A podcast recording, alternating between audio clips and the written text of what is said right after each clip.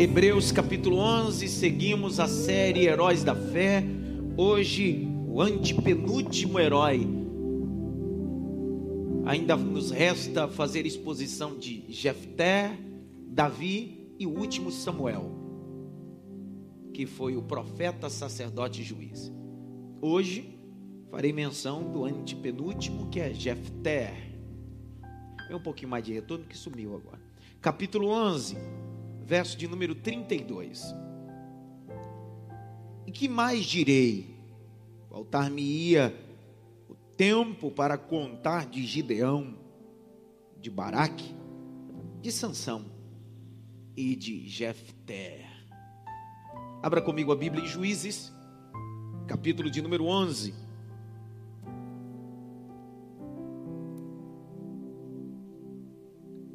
Essa exposição dessa noite, você vai utilizar muito a Bíblia, como sempre utilizamos às terças-feiras, mas muito mais a caneta.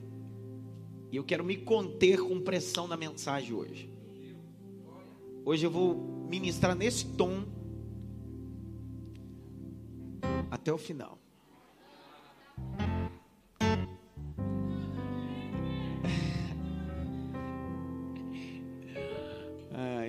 Capítulo 11, verso 1.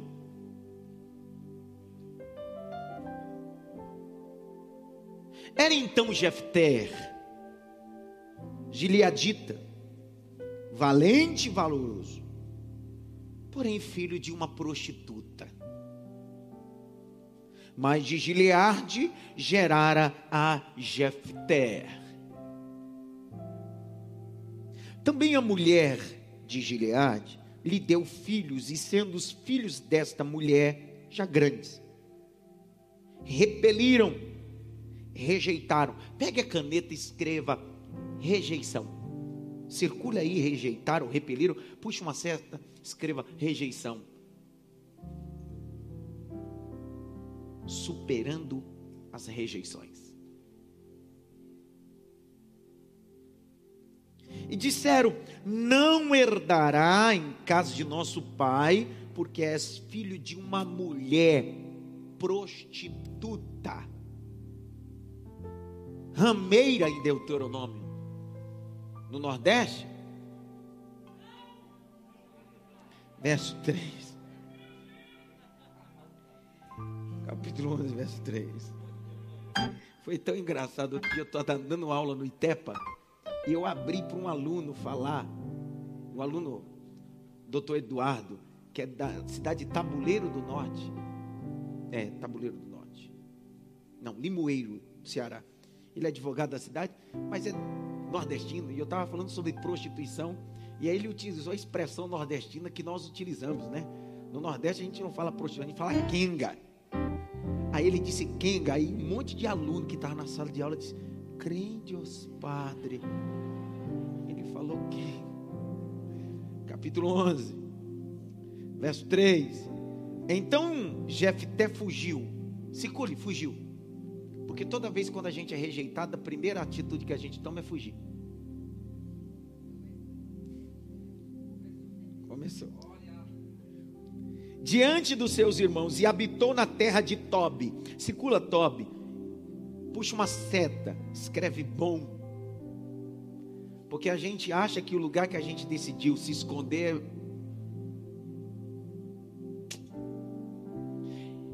E os homens levianos se ajuntaram com Jefté e saíram comigo. E aconteceu que depois de alguns dias, de algum tempo, em outras Bíblias está escrito depois de algum tempo, circula algum tempo aí. Puxa uma seta, escreve aí. O tempo é o melhor remédio. Puxa uma seta, escreve. O tempo é o melhor remédio. Os filhos de Amon pelejaram contra Israel. E aconteceu, pois, que como os filhos de Israel, Amon pelejaram contra Israel, foram os anciões de Gileade buscar quem? Ele, Jefter, na terra de Nob. Verso 6: E disseram a Jefter: Vem, seja por cabeça, para que combatamos contra os filhos de Amon. Verso 7 é o último verso. Porém, Jefté disse aos anciões de Gileade: Porventura, não me aborreceste a mim e não me repeliste, não me rejeitaste da casa de meu pai? Por que, pois, agora vieste a mim quando estais em aperto? Porque tem gente que só nos procura quando aperta.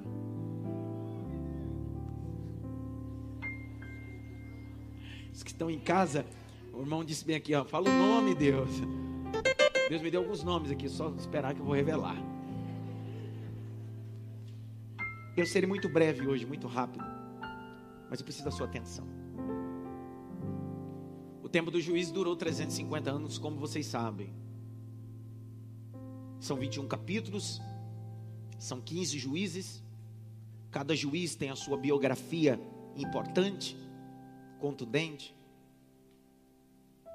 Débora, Sansão, Gideão, entre outros. Mas eu penso que dentro da galeria da, do tempo da teocracia, do governo de Deus e os juízes que Deus levanta, Jefté é o cara improvável. Grite bem alto, improvável. Ninguém escolheria Jefté ou Jefté para ser juiz. O currículo dele não é bom. A história dele não é boa. As referências dele não são boas. Aos olhos do homem, ninguém escolheria ele para ser juiz. Só que Deus é especialista em escolher os improváveis. Deus é especialista em escolher aqueles que não são para dizer que é na presença dele. Para confundir tudo. Este homem é o cara mais improvável dentro do contexto dos juízes de Israel. Primeiro, que a figura da prostituta, como eu dei já na galeria da fé, falando de Raabe a prostituta, que fiz um contexto histórico, arqueológico e cultural, não era uma figura agradável. Nem dentro da cidade ela poderia morar. Dentro do acampamento de Israel era rejeitada a prostituta. Deus disse a oferta dela, o dinheiro dela não será prazível ao meu altar. Paulo vai denunciar a prática da prostituição. É a mesma palavra que tem do grego porneia, que de porneia vem pornografia. Então quem comete pornografia comete prostituição.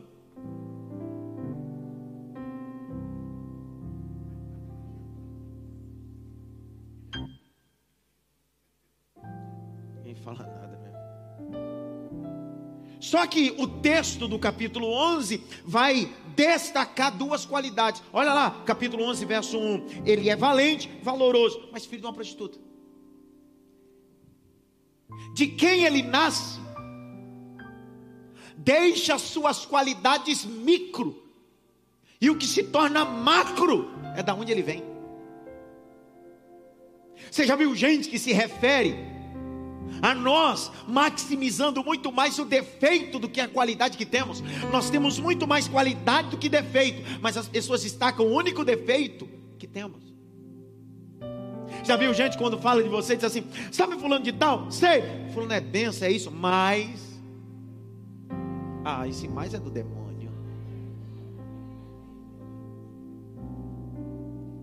Tem gente que sofre da crise de 2 Samuel, capítulo de número 9. Qual é a crise? A Bíblia diz que Davi estava sentado no trono e diz: Tem alguém da casa de Saul para que eu use de benevolência? Alguém se levanta e diz: Tem um, o nome dele é Mefibosete, mora em Lodebar, mas é aleijado. Quem perguntou o defeito? Só perguntou se tem. Pegou não? Tem gente que destaca o defeito e o céu só perguntou se você está vivo.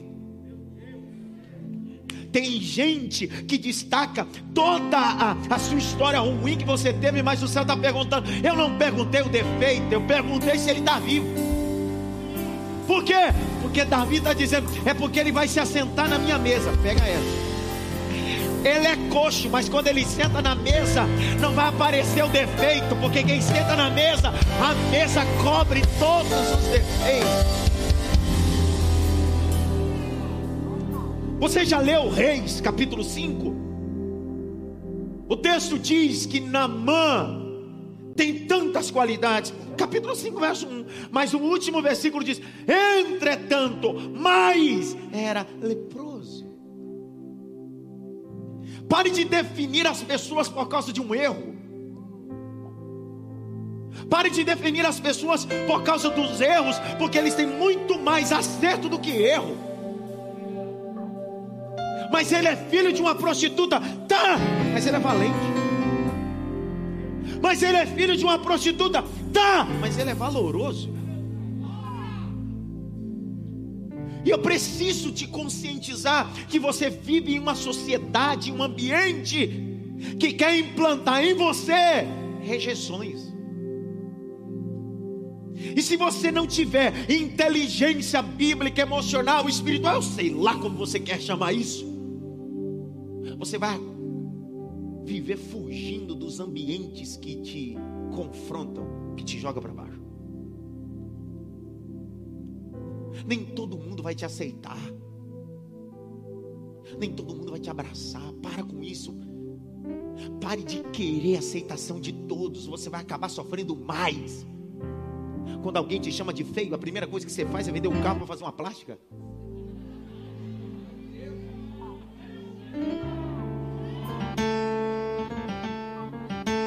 Pastor, por que, que o senhor disse isso? É porque eu li um artigo essa tarde, psicologicamente, que tem gente que quando não atende a expectativa de outro faz tanta coisa. E uma das aberrações é essa: gente que vendeu o carro para fazer uma plástica só porque o marido disse: sua pele está um pouco enrugada.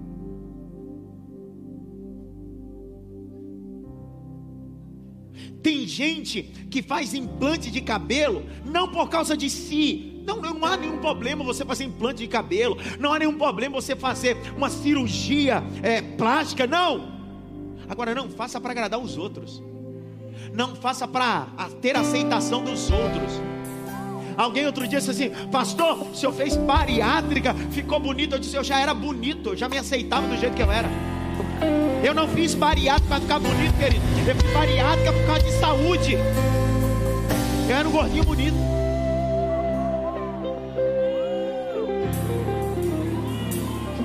Tem gordinho bonito aqui ou não? Tá tirando? Tá tirando? Gordinho, bonito, barato. Oh, tá de brincadeira? Tá gravado. Né? Para quem fez mariado como eu, a Sandra, o Vitor, sabe que nós passamos por cinco especialistas e um que define a nossa avaliação para a cirurgia é o psiquiatra. E a primeira coisa, Priscila também fez, a primeira coisa que ele pergunta é: você está fazendo por estética?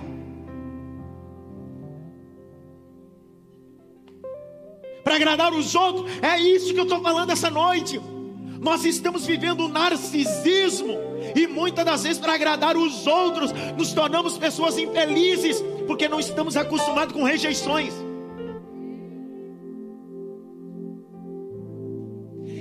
Lembre-se que você já nasceu sendo rejeitado de um útero, você foi expulso para fora.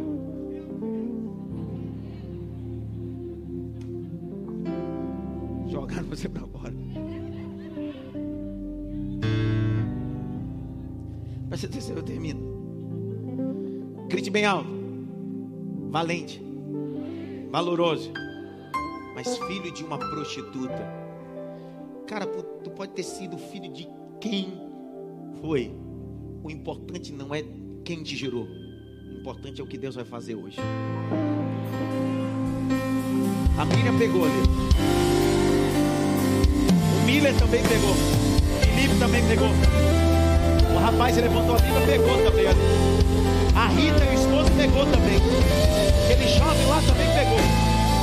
Tem outro lá. O Wellington também pegou. O Wellington pegou essa daí. Pastor, mas o meu currículo não é bom. E daí? É a vontade dele. É o jeito dele. É ele. Eu. Você não precisa de padrinho, você precisa de Deus. Pegou, Alisson? Não. Você não precisa de padrinho, você precisa de Deus. Você não precisa de padrinhos, você precisa de Deus.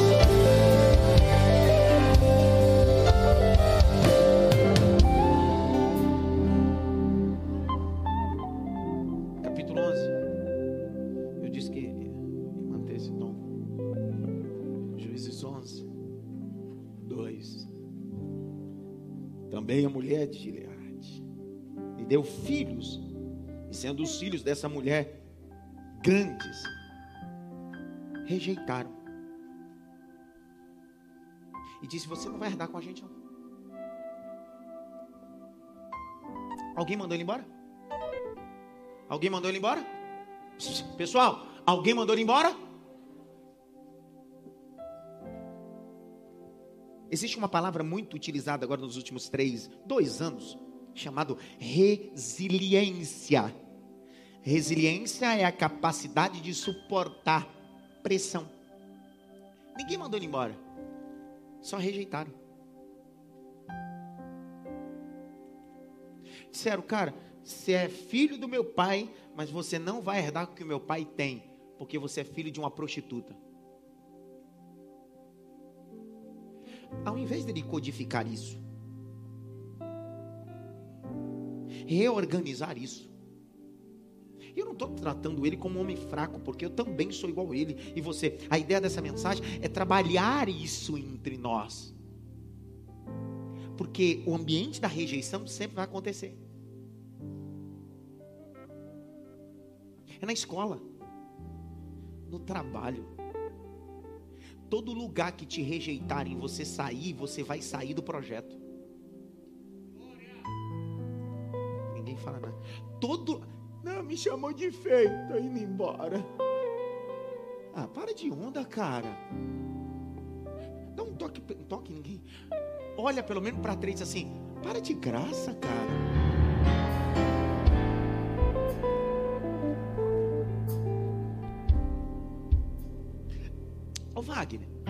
Tu sai com a tua família da onde para vir aqui no culto, Wagner? Mairiporã. Quantos quilômetros é da tua casa para cá, Wagner? 30 para ir, 30 para voltar. Ó, oh, São Paulo foi uma chuva. Você acha que esse camarada, ele não veio aqui só por causa de Jesus? Você veio só por causa de Jesus? Você veio para ver só Jesus? Não, você veio para me ouvir. Esse cara andou 30 quilômetros para vir, 30 para voltar. E ele não vem só para ver Jesus. João, capítulo de número 12. E não foram só para Betânia para ver Jesus, mas para ver Lázaro que havia ressuscitado. Você não vem para o culto só para ver Jesus, você vem ver o Lázaro que ressuscitou, a obra que Deus fez através do Lázaro.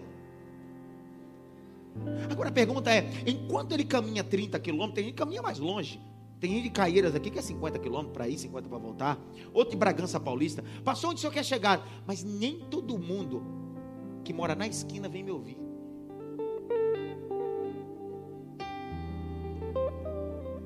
Você pode me aceitar, mas tem gente que eu não suporto ele, não gosto do estilo dele. Agora pergunta é: eu vou parar porque alguém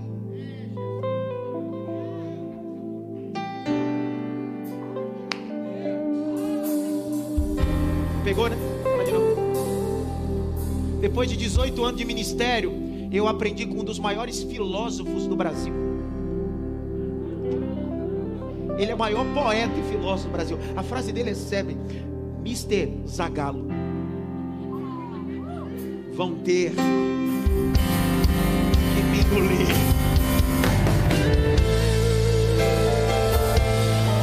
Cara, quando é que você vai ter a maturidade de entender que algumas pessoas vão ter que te engolir, cara?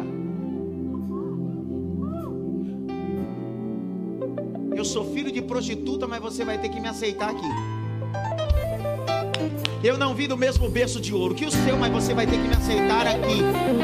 Eu não tenho os contatos que você tem, mas vai ter que me aceitar aqui. Eu não tenho dinheiro que você tem, mas vai ter que me aceitar aqui. Porque eu vou esperar o que Deus tem para vida. Tem alguém que prega comigo aqui ou não?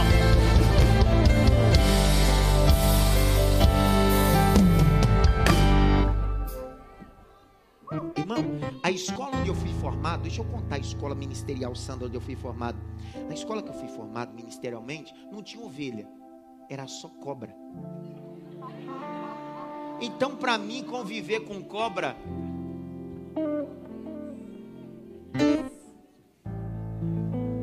Acostumado com jararaca, sucuri, naja.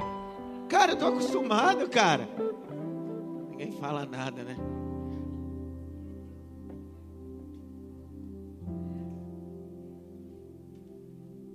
Porque o ambiente que Deus te colocou foi para formar você para o que Deus tem amanhã. Grite bem alto. Ambiente de formação. Mais alto. Ambiente de formação. Não tente ambiente da rejeição. Olha lá o capítulo 11. Verso de número 3. E então Jeff fez o quê? Dá uma olhada pelo menos para 15. Ele diz assim: para de fugir, cabeção.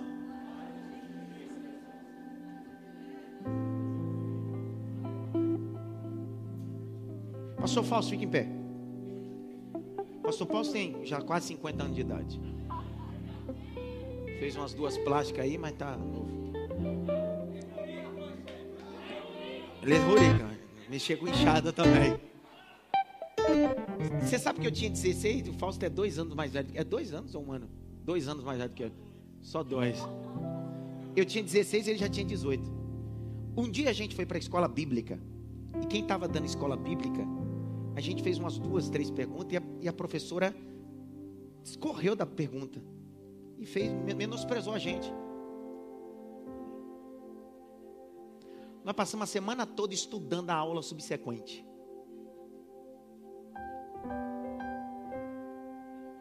Ela abria uma pergunta? Tá errado, viu? Passou onde o senhor quer chegar? Pode sentar eu recebi uma rejeição, e ao invés de eu me bloquear, eu me tornei um baita educador.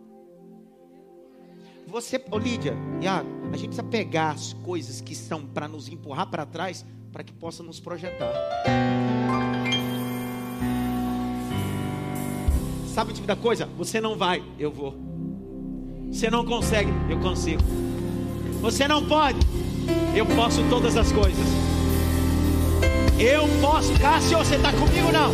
Eu posso todas as coisas naquele que me fortalece.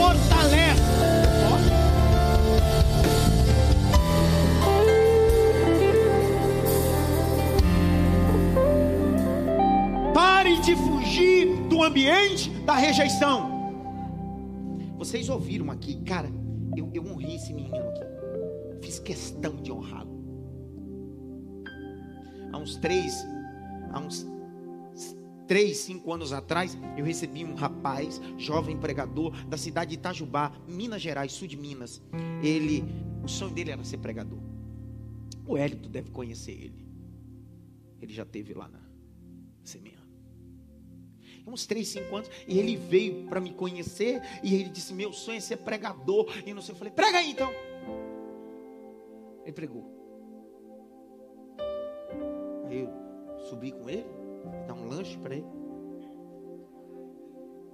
Se ninguém me perguntar, eu não falo, mas não pergunta. Pastor, o que senhor achou?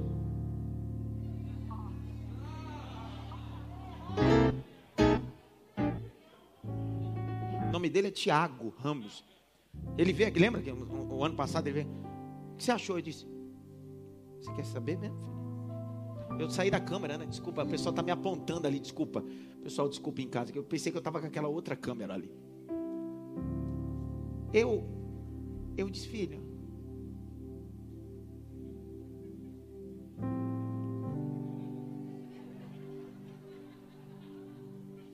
Foi duro te ouvir hoje.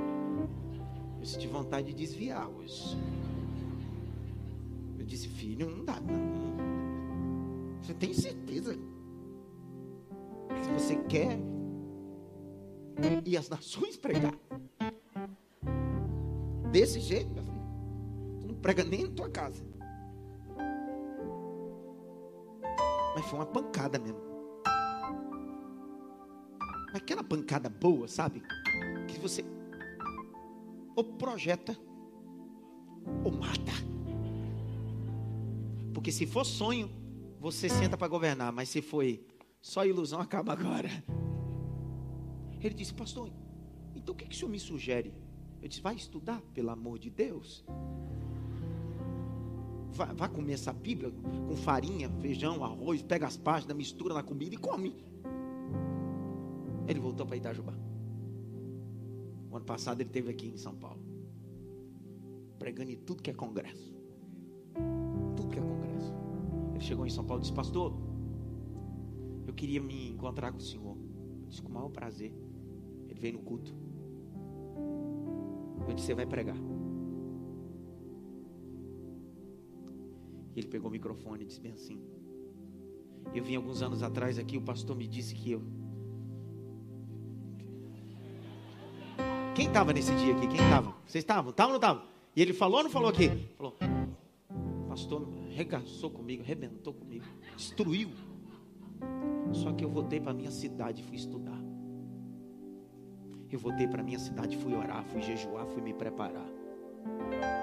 Hoje Deus tem colocado ele nos maiores congressos. Às vezes eu olho no cartaz e dou um print. Às vezes ele está no cartaz comigo pregando os mesmos congressos. Eu prego um dia, ele prega outro dia. Sabe o que ele fez? Ele escutou uma palavra de rejeição. Mas ao invés de se esconder, ele decidiu: Eu sei quem tem crido. Eu sei. A mensagem hoje é assim, irmão.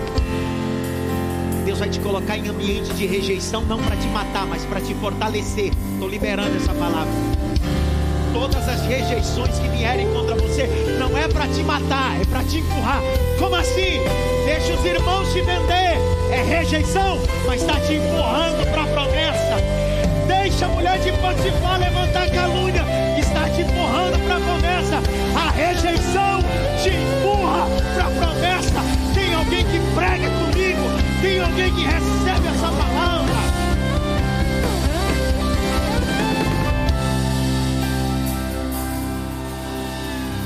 Eu sempre tive esse estilo mais.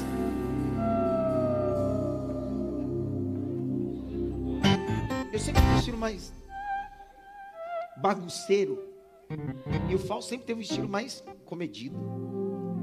Então, eu dirigia as campanhas, os trabalhos, e o Fausto pregava. Eu nunca pensei em ser um pregador. Eu sabia que seria um pastor. Porque eu sei dirigir culto. Mas nunca pensei em ser um pregador, sabe? O pregador dizer assim, cara, esse fulano é um pregador ensinador. Mas toda vez que alguém diz bem assim, rapaz, nasceu para isso não. Não, Satanás, vou ler. Demônio. Falei demônio. Capítulo 11. Está comigo, Simone, ou não? 11, 3. E então Jefté fugiu diante dos seus irmãos e habitou na terra de Tobi. A palavra Tobi significa bom, ambiente bom. Só que toda vez que você foge do ambiente da rejeição, você encontra um lugar que é bom para você, mas não é bom para Deus. Porque o que Deus tem com você não é lá, é aqui. Pegou? O que Deus tem para você não é lá, é aqui. Pergunta por quê? Pelo amor de Deus. Se você não der glória agora, eu te pego. Verso número 3: Então Jefité fugiu diante de seus irmãos e habitou na terra de Tobi. E os homens levianos se ajuntaram com ele e saíram com ele. Agora olha o verso 4. E aconteceu algum tempo. Não precisava fugir, era só ter esperado.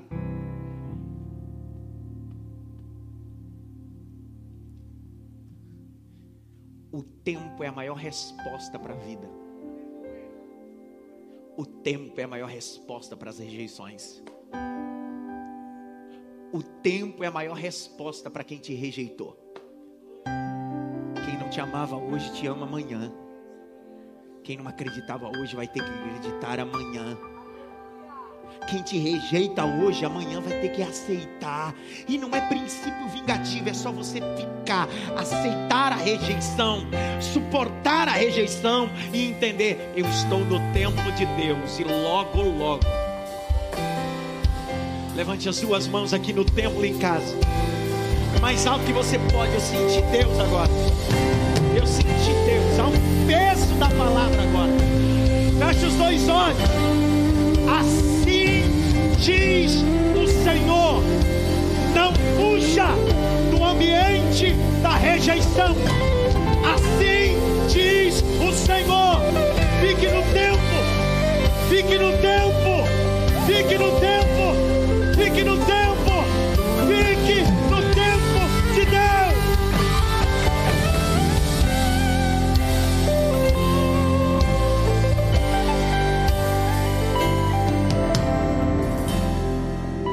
Grite bem alto, o tempo é o melhor remédio para as rejeições. Dá para escrever isso? Escreve isso aí no bloco de notas celular. O tempo é o melhor remédio para as rejeições. Tempo.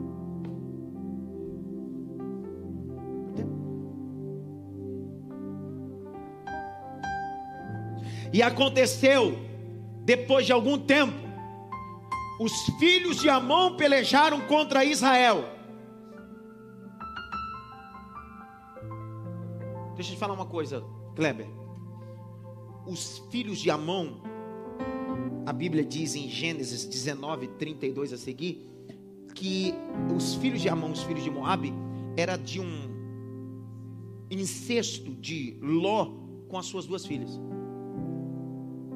Daí vêm as duas nações, Moabitas e Amonitas. Os amonitas, os filhos de Amon, se levantam contra o povo de Gileade. Só que para o povo de Jefté é um problema. Só que para Jefté é uma plataforma de projeção.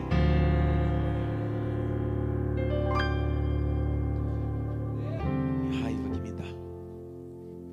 Para alguns os filhos de Amon é uma nação que vem contra, é um problema, é uma situação. Já para Jefté, os amonitas é a plataforma que Deus vai usar para projetar Jefté. Então, no ambiente hostil, no ambiente do problema, no ambiente do confronto, Deus decidiu: isso será uma plataforma para você. Deus permitiu a perseguição para que alguém fosse até Top e dizer bem assim: Jefité, precisamos de você. Deus está dizendo esta noite: não era para você ter fugido, não era para você ter fugido do confronto, nem tão pouco das rejeições. Deus decidiu: os rejeitores terão que te buscar, porque agora você não é filho de uma prostituta, é juiz, você é livrador de Deus. Jefté, filho de uma prostituta, agora não é mais. Preste atenção, o tempo é o melhor remédio para as rejeições. Capítulo 11, verso 5. E aconteceu, pois, que quando os filhos de, Israel, de Amon pelejaram contra Israel, foram os anciões de Gileade a buscar Jefté. Verso 6: Seja por cabeça. Ah, agora só que ele viveu um momento tão terrível de rejeição que isso criou lacunas nele. Feridas emocionais. Está lá no capítulo 11, verso 7. Olha lá, olha o que ele diz. Isso mostra psicologicamente que ele não está bem. A rejeição ainda está ruminando nele. Porém, Jefté disse aos anciões: Porventura não aborrece a mim e não me mandasse embora? por causa de meu pai? Porque agora vieste? Mais ou menos ele está dizendo assim: quando não precisou, me mandou embora, agora que precisa, está me chamando? É claro, porque quem mandou você embora? Te rejeitaram, mas não te mandaram embora. E se você tivesse esperado o tempo, você entenderia o propósito. Grite bem alto, eu preciso. Mais alto, eu preciso entender o propósito. Dá uma olhada pelo menos para três assim. Fique no propósito.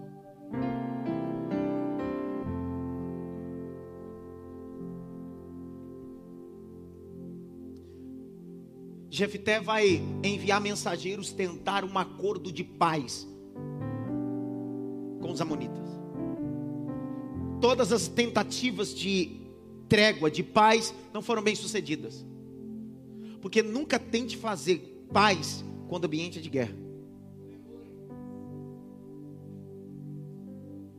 Que é isso, pastor? Mas o Senhor é o príncipe da paz. Sim, mas quando ele voltar, ele virá com o juiz. Não tente um, um tratado de paz quando Deus estabeleceu ambiente hostil de guerra. Tem ambiente que não vai ter paz, irmão. Você vai ter que guerrear, não vai ter como fugir protelando. É isso que Gideon, Jefté está fazendo. Ele foge da rejeição e agora ele assume, encabeça a situação. Ele está mandando mensageiro dizendo: Vamos dar trégua, não precisa disso, para com isso. Tem uma história, Moisés, o povo, para com isso e etc. Só que o texto está dizendo: Todas as alianças de trégua, de paz, fracassaram. Olha o capítulo de número 11. Pastor, por que fracassaram? Porque não é ambiente de paz, é ambiente de, tre... é ambiente de guerra. Não dá para fugir de Golias quando Golias é a plataforma da promessa. Pegou ou não? Ei, se Davi tivesse olhado aquela, pastorzão, aqueles 40 dias assim, em nome de Jesus, eu não vou só orar. É tempo de paz, não vamos guerrear não. Ele tinha voltado para casa só como marmiteiro, mas ele decidiu, é ambiente de guerra. Como assim? Não é ambiente de paz, agora é ambiente de guerra. O que, que você vai fazer, Davi? Ambiente de guerra, funda na mão, cinco pedras e estou preparado para a guerra. Golias é a plataforma da exaltação de Deus na minha vida. Quantos pegam essa palavra aqui? Quantos pegam essa palavra aqui? Ei, precisamos amadurecer, precisamos entender o ambiente. Nunca queira que um ambiente de guerra, que aquela situação de guerra que você precisa resolver, se torne ambiente de paz. Para de empurrar as coisas com a barriga, cara. Existem coisas conjugais que um buquê de flores não vai resolver, é só sentando, olhando nos olhos. Tá te falar uma coisa? Existem coisas conjugais que pagar uma passagem e viver quatro, cinco dias em uma viagem, num coito matrimonial, não vai resolver. É ambiente de guerra. Senta, olha nos olhos, conversa, bate. É disso que a Bíblia está dizendo. Jefité está mandando mensageiros e Deus está dizendo: não é tempo de paz, é tempo de guerra. Resolve, Jefité, como vou resolver? Eu vou ler, você dá uma glória a Deus. Capítulo 11, verso 29. E então o Espírito do Senhor veio sobre Jefité e atravessou ele por Gileade, Manasseias, porque passou a Mispa e a Gileade. Verso de número 30. E Jefité voltou um voto ao Senhor e disse: Totalmente se derem os filhos de Amon à minha mão, aquilo que saíram pela minha porta da minha casa ao meu encontro, eu vou sacrificar. Agora olha o verso de número 32. Assim Jefté passou os filhos de Amon, combateu contra eles e o Senhor deu os amonitas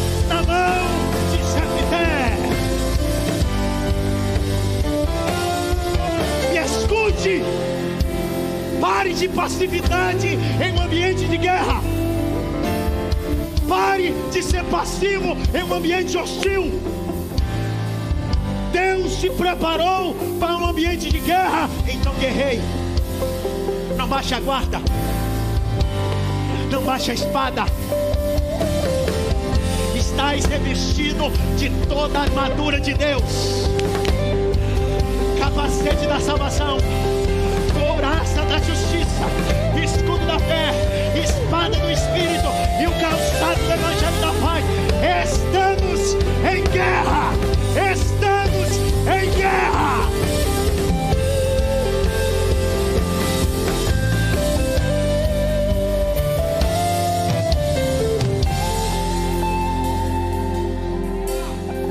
precisamos urgentemente amadurecer e entender que no ambiente de guerra, obrigado, Alessandro, que no ambiente de guerra não é ambiente de paz. Então para, pastor. Mas Jesus diz: bem-aventurados para. Ele está dizendo: em tempo de paz, em ambiente de paz, faça paz. Mas só que em ambiente de guerra, precisa enfrentar. Para de fugir, cara. Tu fugiu da rejeição e agora quer evitar guerra.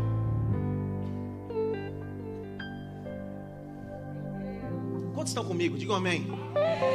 Ei, o Jefté, ou Jefté, a vocalização indifere. Ele foge da rejeição e agora está fugindo da guerra. Só que o Espírito Santo vai encher ele. Porque se não fosse para guerrear, o Espírito não enchia. Se não fosse para guerrear, Deus não entregaria os inimigos na mão. Então Deus está dizendo: para, é guerra. Pastor, eu preciso mudar desse emprego, está tendo guerra. Não, você não vai mudar, não. Você vai ficar lá. Agora, todo dia de manhã, quando acordar, se posiciona como soldado de Deus. Porque aquele ambiente é ambiente hostil. E Deus te colocou no meio de lobos, porque Deus sabe que você tem estrutura para isso. Pastor, estão me perseguindo, estão querendo me matar, puxar meu tapete. Ei, o Espírito do Senhor está sobre ti. O Espírito do Senhor está sobre ti, porque Ele te liberando essa palavra.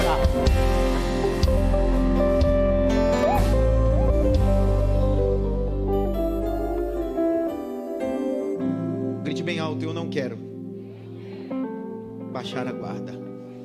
Não posso. Não posso. Nós queremos, usar de passividade no ambiente de guerra e queremos usar guerra no ambiente de passividade. Um exemplo. Tem alguém mais passivo do que Jesus? Tem ou não? Não teve. Gente mais passiva que Jesus? Nem Mahatma Gandhi. Não tem. Nunca teve. Só que no dia que vão prender Jesus, isso está em João e Mateus. Disse Jesus aos seus discípulos: Por acaso tem alguém de vocês, pelo menos umas duas espadas?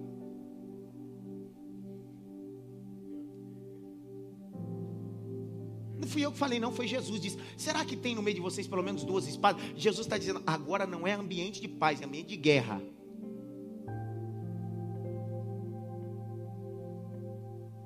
Guerra. Nós precisamos amadurecer. Pare de fugir do ambiente da rejeição e pare de fugir do ambiente da guerra. Tudo depende de como você olha o ambiente. Aquilo não é para te derrubar, é para projetar. Eu termino a mensagem. Verso 30, 31. Ele vai fazer um voto. Grite bem alto o voto. Mais alto o voto. O voto dele é meio maluco. O voto dele é o seguinte: quem sair pela minha porta, eu vou queimar com holocausto. Eu vou dar como oferta. Será como oferta. Verso 34 e 35. Quem sai na porta da casa? A única. Aí alguns teólogos liberais dizem, então Jefté matou a filha queimada no altar. Nada disso. Deus não aceitava sacrifício humano no altar, porque isso era costume do paganismo dos caldeus. A filha de Jefté não foi morta. Anote esses dois textos aí. Levítico 27. Deuteronômio, Números 30, perdão. Levítico 27. Deuteron, é, Números 30. Levítico 27 e Números 30. Esses dois textos, esses, esses dois capítulos vão falar sobre voto. Que o voto é o Senhor. Deus não aceitava sacrifícios humanos, mas se o voto que alguém fizesse, fiz, é, realizava a Deus, mas Deus rejeitava qualquer tipo de oferta de humano. Abre comigo Levítico, por favor. 18, 21. 18, 21. E da tua descendência não darás nenhum para fazer passar pelo fogo perante Moloque. E não profanarás o nome do teu Deus, eu sou o Senhor. Não podia pegar os filhos e queimar. Isso era uma prática que Deus rejeitava. Abre comigo Deuteronômio 12, 29 a 31. Abre aí. Quando o Senhor teu Deus desgarrar diante de ti as nações aonde vais, possuí-las e possuíres e habitareis na sua terra. Verso 30: Guarda-te que não te enlaces, seguindo-as depois que forem destruídas diante de ti, e que não pergunte acerca dos seus deuses, dizendo: Assim como serviram essas nações os seus deuses, do mesmo modo também farei eu assim não farás o Senhor teu Deus, porque tudo que é abominável ao Senhor, que ele odeia, fizeste eles os seus deuses, pois até os seus filhos e suas filhas queimaram no fogo aos seus deuses. Então o que Jefté vai fazer não é queimar a filha, Pergunta para mim, o que ele fez? É a única filha. O que ele coloca no altar como voto é a virgindade da filha. Ele diz: Minha filha nunca mais se casará. A virgindade dela será no altar e eu não terei descendente. Escute, cuidado que no ambiente espiritual você pode fazer um voto que Deus nunca te pediu, mas você vai ter a obrigação de cumprir. Olha lá o capítulo 11, verso 36 a 38. Lê aí, Jaque, para a gente comprovar isso. E ela lhe disse: Pai meu, fizeste voto ao Senhor. Faze, pois, de mim segundo o teu voto, pois o Senhor te vingou dos teus inimigos, os filhos de Amon. Disse mais a seu pai: Concede-me isto. Deixa-me por dois meses para que eu vá e desça pelos montes e chore a minha virgindade, eu e as minhas companheiras. Consentiu ele. Vai, e deixou-a ir por dois meses. Então se foi ela com as suas companheiras e chorou a sua virgindade pelos montes. Ao fim dos dois meses, tornou ela para seu pai, o qual lhe fez segundo o voto por ele proferido. Assim, ela jamais foi possuída por varão. Daqui veio o costume em Israel. O que ele sacrificou? A descendência. Olha para cá. E eu termino. No ambiente da guerra, nunca faça um voto que você não tem hombridade de cumprir. Não brinque com as coisas do céu. Eclesiastes 5, de 1 a 5. Abre aí. E eu fechei a Bíblia. Por isso que diz que hoje eu precisaria terminar nesse nível. Tem muita gente que precisa ter a fé de Jefté. Não é ter a fé de vencer os amonitas, nem os efraitas. É ter a fé de cumprir voto que prometeu. E o altar está te cobrando isso, ó no meio das suas emoções e no meio das suas guerras, você fez tanto voto, prometeu tanta coisa, mas não cumpriu nada. O altar não pediu, foi você que falou. Veja aqui. Guarda o pé quando entrares na casa de Deus. Chegar-se chegar-se para ouvir é melhor do que oferecer sacrifícios de tolos, pois não sabem que fazem mal. Não te precipites com a tua boca, nem o teu coração se apresse a pronunciar palavra alguma diante de Deus, porque Deus está nos céus e tu na terra. Portanto, sejam poucas as tuas palavras, porque dos muitos trabalhos vêm os sonhos, e do muito falar, palavras nécias. Quando a Deus fizeres algum voto, não tardes em cumpri-lo, porque não se agrada de tolos. Cumpre o voto que fazes. Melhor é que não votes do que votes e não cumpras. E aí?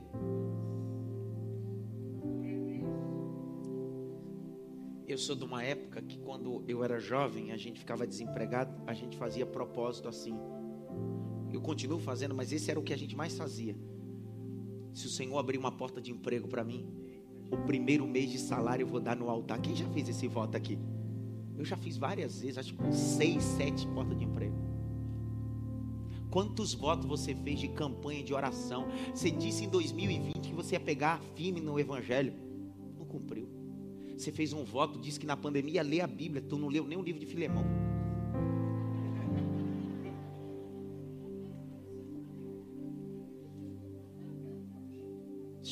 É nesse nível que a gente está acabando o culto. É nesse nível, dizendo: Deus não quer te dar fé para derrubar gigantes, nem fé para derrotar monitas. Deus está dizendo: Eu quero ver ter fé para cumprir o que você prometeu, que eu não pedi. Eu não pedi. Você falou. Cumpra. Cumpra o voto. Sabe por que eu amo Ana?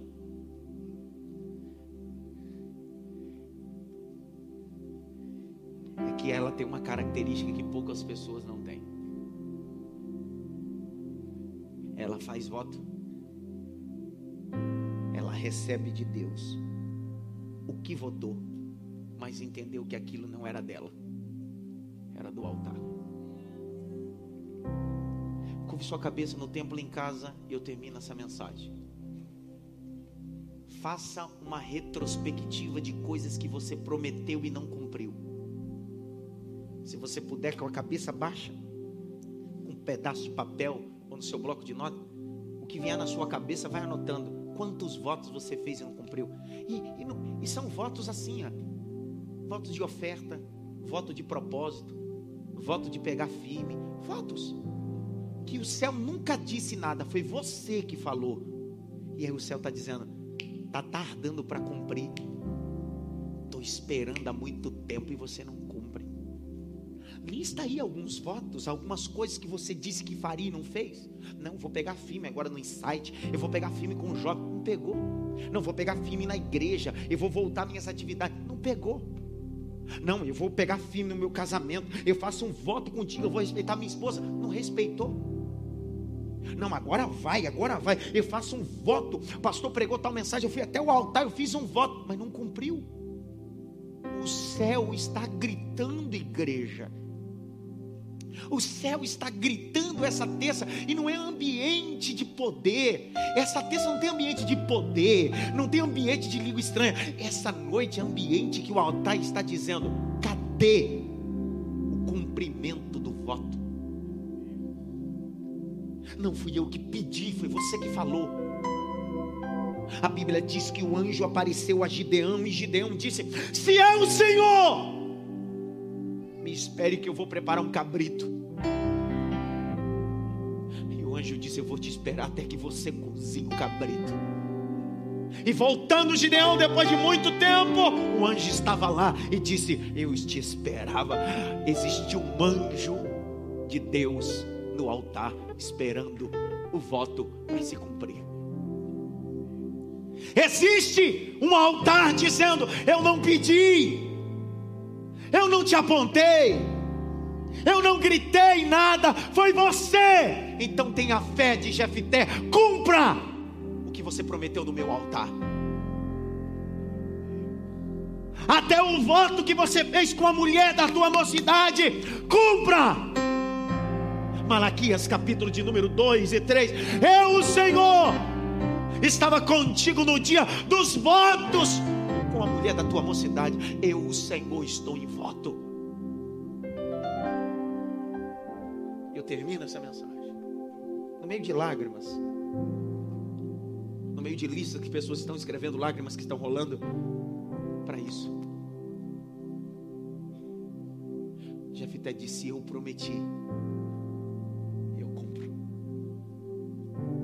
cumprirei os meus votos no altar da honra. Você pode ficar em pé.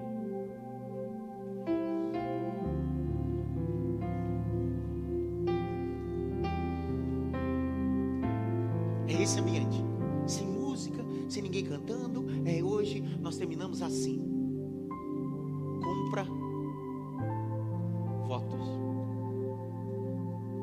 Alguém outro dia disse assim, pastor, o senhor fez um voto de rapar a cabeça, eu disse, o voto é meu, o cabelo é meu, cale sua boca.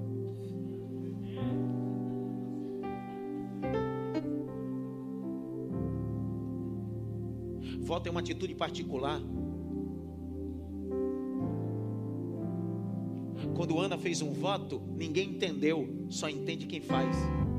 Quem não tem fé para fazer o voto, não tem fé para cumprir voto.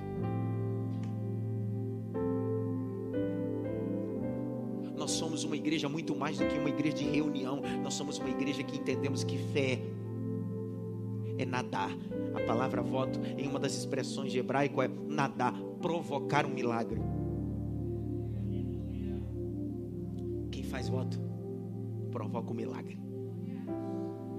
Quem faz voto, provoca um milagre. Pai, obrigado por essa noite. Obrigado pelos obreiros da nossa casa, os pastores auxiliares, mídia, sonoplastia, Maf Music. A todos os nossos membros e pastores de outras denominações que estão conosco e aqueles que estão via YouTube e Facebook. Nós estamos no antepenúltimo dia da série Heróis da Fé e hoje foi uma terça-feira distinta. Hoje, sem barulho, sem grito, sem língua estranha. Foi noite onde o altar decidiu: cumpra o que me prometeu ser mais próximo de mim e não cumpriu ainda. Você prometeu coisas e não cumpriu. Eu decidi dizer para você: estou esperando o cumprimento do voto. Em nome de Jesus. Levante as mãos. Que a graça do nosso Senhor e Salvador Jesus o grande amor de Deus Pai, a consolação e a união do Espírito Santo, seja com todos, não só agora, mas para todo sempre. Eu já ia me esquecendo. Baixe a mão e eu digo amém em seguida para a gente dar, ó. Eu sou pastor dessa igreja há 14 anos. E existem dois, duas datas na igreja que eu distribuo envelope para entrega de uma oferta de gratidão. Isso aqui não é voto, tem nada a ver com o que eu preguei. Isso aqui é uma oferta de gratidão. São dois momentos. No aniversário da igreja, que é sempre no mês de março, 8 de março, que é o aniversário da igreja, e sempre na última ceia do ano, onde eu distribuo os envelopes para que os membros na ceia tragam uma oferta de gratidão. Pastor, tem alguma mandiga dentro do envelope? Tem, o senhor ungiu com óleo de Israel? Não. Levou para o monte? Também não. Isso aqui não tem nada de poder, é um papel. Não tem nada de poder isso aqui. É, não tem nada de poder. Só que o que darei ao Senhor por todos os benefícios que Ele tem me dado? Nós passamos um ano difícil, mas olha o que Deus fez. Então, todo ano, nós levamos o envelope no último dia, na última ceia, que é dia 6, nós levamos uma oferta de gratidão, fora os nossos dízimos, uma oferta de gratidão por aquele ano. Aquele que é empresário dá uma oferta segundo a sua empresa, segundo as suas coisas, que ele entende que Deus honrou. Aquele que é trabalhador, é autônomo, separa uma oferta de gratidão. No final do culto, quando nós dermos amém, tem um monte de obreiro aí distribuindo os envelopes. Se você quiser, pega um envelope, leve para sua casa, coloque na geladeira. No dia 6, traga na ceia uma oferta de gratidão pelo ano que Deus fez. Mas Deus não fez nada? Como não? Respira aí. Você está vivo. Coloque uma oferta de amor. Pastor, eu posso passar na maquineta? Pode passar na maquineta e coloque o, o, comprovante. Pode fazer hoje, amanhã, qualquer dia. Só coloque aqui dentro e no dia você entrega. Ó, e não esquece, não esquece de escrever aqui no fundo. Minha gratidão por tudo Deus fez no ano de 2020. Coloque o teu nome, o nome da sua esposa, da sua família. Seja grato. Quantos me entendem?